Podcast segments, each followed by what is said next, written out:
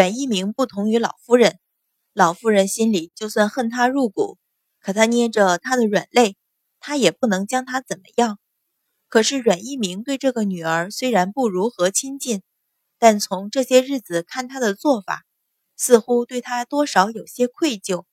如果那死丫头真的告上一状，心里想着就有些坐不住了。秦氏起身带着丫头向前院里来，刚到书房门口。就听阮一鸣的声音，无奈的道：“云欢，你性子是不是太急了？容爹再想想。”爹，阮云欢不满的声音传了出来。爹爹要我散去十二护卫，云欢立时照做。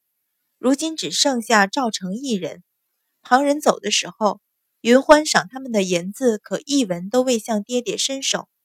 如今不过是要瞧瞧自己的东西。爹爹为何这样推三阻四？又什么是大小姐的东西？一听阮云欢说的似乎不是今天建安侯府的事，秦氏顿时有了底气，挑帘就迈了进去。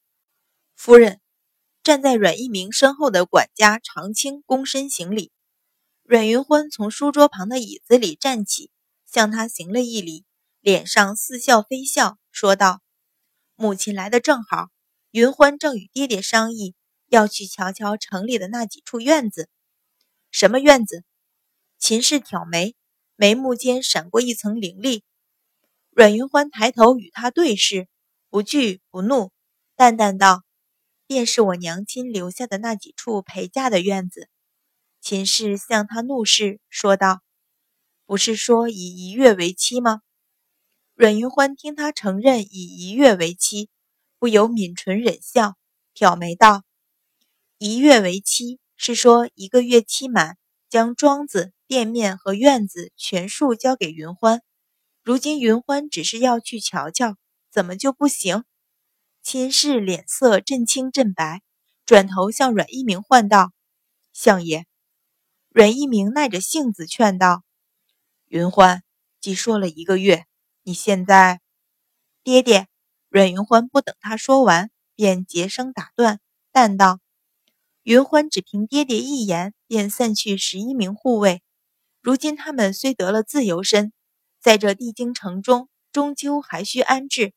云欢手中已经无钱可用，而庄子和店面事务繁杂，云欢没有旁的办法，只想先看了院子，或者可以暂时将他们安置下来。”等日后他们谋了差事再说。秦氏冷笑道：“一干奴才，没有寸功便除了贱籍，已经是便宜了他们，你还管他们安置？”阮云欢淡道：“他们总是跟着女儿一场。帝京城物华天宝，不是顺城可比。要想立足，谈何容易？云欢不助他们，难不成任由他们沦落街头？”或再次沦为奴仆，秦氏不屑道：“不能立足，便说明他们不过是一群废物。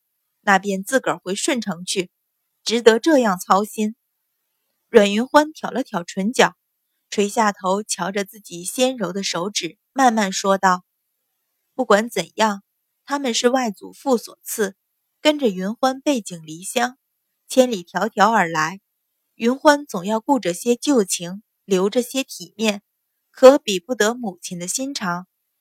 秦氏听到后句，一下子跳了起来，说道：“我的心肠又怎样了？你这是说的什么话？”阮云欢抬了抬眼皮，低声道：“今日在建安侯府的事，母亲忘了，女儿可记得？分明是秦家姐姐与人做出事来，母亲瞧也未瞧，便直指是女儿所为。”女儿想，女儿终究和母亲隔着一层，母亲那样也无可厚非。后娘就是后娘。秦氏听他突然提到建安侯府的事，脸色不由一变，厉声喝道：“云欢，你胡说八道什么？今天建安侯府后宅的事刚刚发生，消息还没传到前院。阮一鸣只听说自己的女儿不慎落水。”被靖安侯夫人带走，现在听阮云欢说出这番话来，不由疑惑：“云欢，你在说什么？”秦家姐姐做出什么事来？这和店面有什么关系？”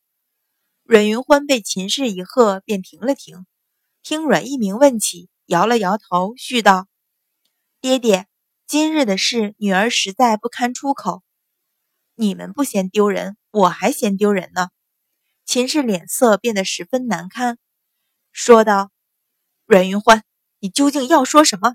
不要扯上别人。”阮云欢淡道：“女儿只说，不管到了何时，女儿总要为自己打算。